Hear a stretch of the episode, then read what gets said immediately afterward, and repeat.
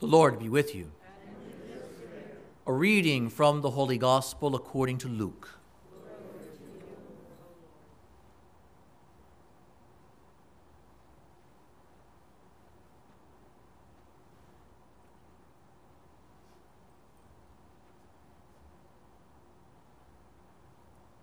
The angel Gabriel was sent from God to a town of Galilee called Nazareth to a virgin betrothed to a man named Joseph of the house of David. And the virgin's name was Mary. And coming to her, he said, Hail, full of grace, the Lord is with you. But she was deeply troubled at what was said, and pondered what sort of greeting this might be. And then the angel said to her, Do not be afraid, Mary for you have found favor with God. Behold, you will conceive in your womb and bear a son, and you shall name him Jesus. He will be great and will be called Son of the Most High. And the Lord God will give him the throne of David his father, and he will rule over the house of Jacob forever, and of his kingdom there will be no end. But Mary said to the angel, How can this be, since I have no relations with a man? And the angel said to her in reply, The Holy Spirit will come upon you. The power of the Most High will overshadow you. Therefore, the child to be born will be called Holy, the Son of God. And behold, Elizabeth, your relative, has also conceived a son in her old age. And this is the sixth month for her who was called barren. For nothing will be impossible for God. Mary said, Behold, I am the handmaid of the Lord. May it be done to me according to your word. Then the angel departed from her. The gospel of the Lord.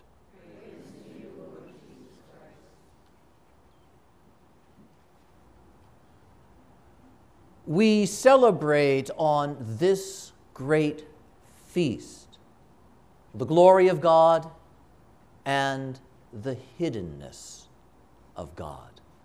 We celebrate on this great feast the wondrous workings of God and the humility of God. It is a remarkable conjunction of realities that we celebrate on this day, which is not primarily a feast of the Virgin Mary. It is a feast of the Lord Jesus Christ.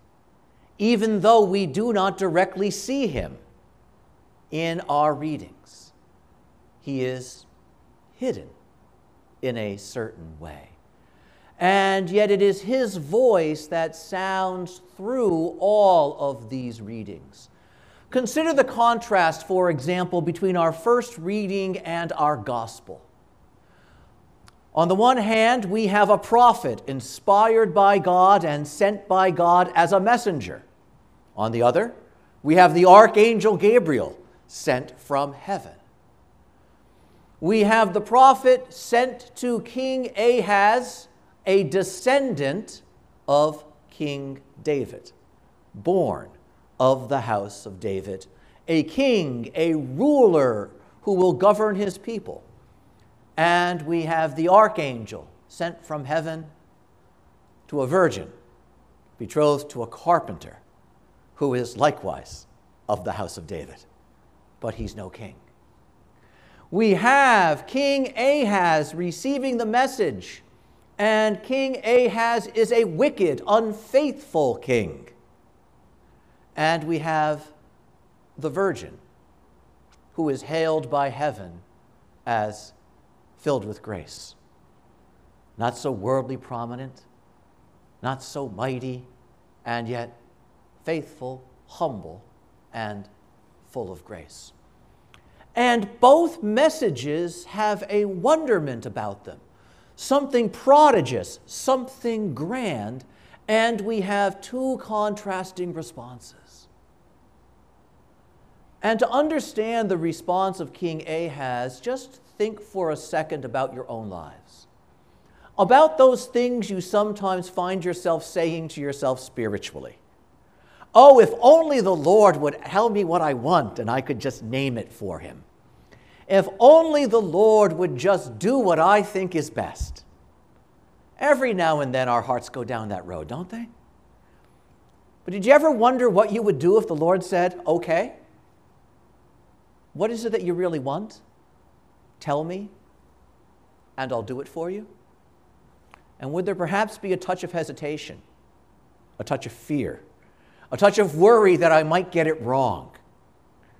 So note what happens to the wicked king. Note how good the Lord is. To the wicked king, the prophet comes because he's in a moment of crisis, and the nation is in crisis. And the prophet comes. The Lord says, Ask for whatever sign you want. It doesn't matter how high, it doesn't matter how deep, from the deepest part of the earth to the highest part of heaven, go big. Ask for a sign, and the Lord will give it to you. And this is what the human heart pretends to want until actually the Lord offers it. And what does this sinful, frightened heart have to say? Oh, far be it from me to ask for anything from the Lord. This is a man who hasn't been worried about being faithful at all, and suddenly he's worried about offending the Lord. How quickly, how quickly the pious excuses get erected when the Lord confronts us with the fullness of grace and we find ourselves not ready. What a remarkable moment this is. To no one has the Lord offered this. Tell me what you want. What sign do you need, and I will give it to you? And the king, who also speaks on behalf of the people, says, It's okay, I'm good. That's all right. Go ask somebody else. Small wonder then that the prophet looks at the king and the people and says, it's not enough that you're wearing me out, you're exhausting the Almighty too. And now, consider this from the other end. Has anybody here ever been frustrated with somebody else? That's a pretty universal experience. And when we're frustrated, especially when we say, I'm tired of asking you, I'm tired of telling the same thing to you over and over again, what do we normally do in our frustration? We cut the person off in some way. Well, good, then you get nothing. Right? The interesting thing is that that is not God's response. As frustrated as he is with the king, instead of saying, Fine, you get nothing, note what the prophet says is God's answer. You're getting a sign anyway. Whether you like it or not, I am going to give you a sign. How remarkable. Note the mercy of God here. Note the patience of God. You can hear the frustration in the divine heart in this statement, but it is a frustration that is going to express itself in the direction of salvation, not in the direction of damnation. And so, you unfaithful people, incapable of even asking when I tell you I'm ready to give you whatever you want, I'm going to give you something anyway. And the sign that could be as high as the very height of heaven, as deep as the lowest depth of the earth, note how comprehensive that is. Something as big as everything, or bigger. The virgin shall conceive and bear a son, and shall name him Emmanuel. What we have in our gospel is the sign that the Lord promised 740 years earlier to King Ahaz. Note how remarkable this is. The Lord offers, heaven speaks, and offers the greatest of miracles.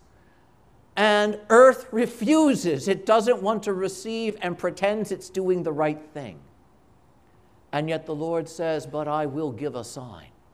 I will give a sign. And note the sign. The sign is not simply the virgin, and the sign is not simply the child. The sign is the virgin conceives and bears a child. It is the two together. The child who comes by means of a virgin. The virgin whose virginity is fruitful unto motherhood. Note the double sign. The fruitful virgin, the child, the fruit of her womb. This is the sign I will give you. And indeed, it is higher than the very height of heaven. It is deeper than the very depth of earth. It is vaster and grander than the universe itself. This mystery of the Word made flesh that we celebrate today, St. Louis Marie de Montfort, following other theologians before him, describes as the single greatest of the mysteries of Christ. That's a big statement, greater than the crucifixion in some way greater than the resurrection in some way. And why would he say that? He says, because this mystery is unique in that it contains within it all of the other mysteries. Just like the acorn has within it the eventual height of the oak tree. And all the, sh- all the shade it will eventually shed, the lumber that will eventually be harvested from it. The color, the, uh, the changing colors of its leaves, all of that is present in the seed, in, in potential, but it's there. This mystery, the incarnation of the Lord, contains, as a seed does, the unfolding of all of the other mysteries of the Lord in time. They are all hidden, present, tucked away here in the child who is now conceived in the womb of the Virgin. It is no exaggeration then to speak of Our Lady here as the woman pregnant with salvation, as the woman pregnant and filled with mercy. She who begins filled with grace is now filled with Christ, filled with salvation, not merely for herself, but for the world. A fullness that overflows toward salvation because it is the fullness of Jesus Christ. And so it is then, as the angel comes to Mary, and note, you will conceive in your womb and you will bear a son. You are the sign. A child is the sign. But note what else. There is something here for the people eventually to look at and to marvel at, because this is the sign. But right now, it's hidden. No one sees it. No one knows. It's just Mary and the angel. The glory of God, the public sign, and yet hidden, hidden from view. We call this mystery the Annunciation, and it is the strangest announcement that has ever been made. Because, by definition, when you make an announcement, you elevate your voice, you turn on the microphone and the loudspeaker, and you want everyone to hear, right? But this announcement is made to one person, and only one person. It is the oddest announcement in the history of the universe. The greatest news told to a single person.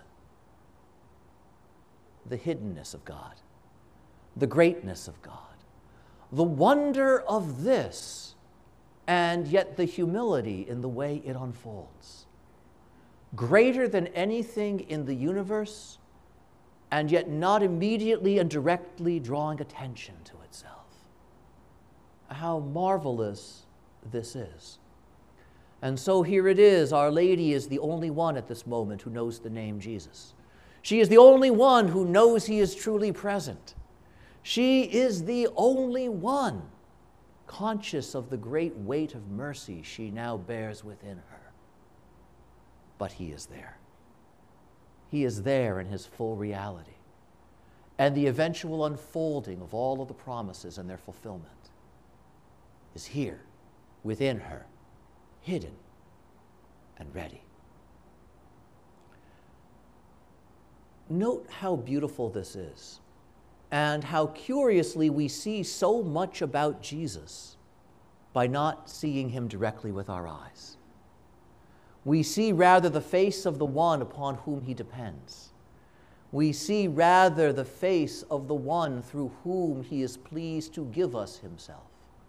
And what do we see? Jesus is the one who comes into the world through Mary. And we see Mary as she is the way he chooses to come into the world. We see that Jesus is the one who is pleased to touch the world physically for the very first time by becoming flesh in the womb of Mary. And she is the first place he physically touches the world. We see, as we hear in Scripture, that as the Lord comes into the world, as he becomes flesh, what does he say? Behold, here I am, I come to do your will, O God. But where does he say that? From within Mary. Note how marvelous. The first place Jesus prays on earth is Mary. Just as Mary is the first one to pray to him as she bears him within her. Behold, I will give you a sign. The virgin will conceive. Oh, and she will bear a son. Note how marvelous this is. The inseparability of our Lord and our Lady in this mystery. He is present, but he is hidden. He is mighty, but he has made himself small. He is the glorious King, but he wears now our fragility. He can do all things by his own might, and he is pleased to depend on someone else. This is Jesus. Note what we see. We see his greatness and his humility. And we see the greatness of his humility and the humility of his greatness. We see his glory and we see his hiddenness. And we see the hiddenness of his glory and the glory of his hiddenness. How absolutely wonderful this moment, this mystery, greater than all other things, and yet so largely unknown, so little understood, so poorly appreciated by us. And yet here is the sign Behold, you tiresome, troublesome people. The Lord Himself will give you the sign.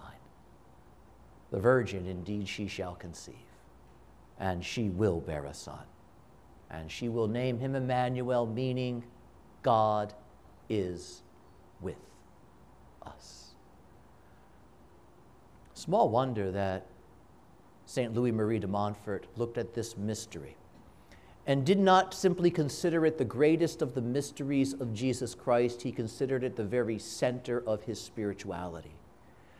And saying that if one would draw close to our Lord and if one would draw close to Mary, one begins here, contemplating Jesus living in Mary. Because one sees how greatly he loves us here one sees as well the humility and the gentleness with which he reaches out to us here. But one sees as well that within that humble gentleness and gentle humility is the very right hand of God, powerful to save, reaching out to we who are fallen to lift us. What a great thing we celebrate. And note how wonderful it is that we who reflect on these things here in this place today will witness this same humility of Jesus Christ who descends once again from heaven to this altar. And he who from the womb of Mary on coming into the world said, Behold, I come to do your will, O God, on this altar says the same thing. Behold, I come to do your will, O God. And what is that will? That God be worshiped and that we be saved. And on this altar, this same Lord Jesus Christ, great and powerful, infinite and rich in mercy, hides himself under the appearance of a little bit of bread and a small amount of wine. But it is him. It is that same humility, that same hiddenness, that same glory, that same might, that same power. And he comes. He comes today not to the Virgin Mary, but he who has given himself to you and to this world through the Virgin Mary comes now to you. And note how wonderful this is. Some of us gathered in this church may be more like the Virgin Mary than others. Some of us, myself included, may be more like the wicked King Ahaz than others. But note that he comes to all of us, pro- just as the prophet and the angel came to the king and to the virgin. And what does he say? Behold the sign, that sign, higher than the very height of heaven deeper than the very depth of earth, he, born of the Virgin, is here for you. And so the question is do I come forward to him with the self serving, hesitant spirit of Ahaz? Or do I come forward to him with the generous obedience of the Virgin? Do I say, Oh, far be it from me, I'm good, Lord? I'm not ready for this? Or do I say, Behold, the servant of the Lord? Let it be with me according to your word. Because on this day, that is what the Amen to those words, the body of Christ, really means. And note how marvelous, how after receiving him, he who enclosed himself and hid himself in the Virgin will be hidden within you truly there, truly mighty, truly loving, truly infinite in his goodness, but he is pleased to bring that goodness out into the world through you.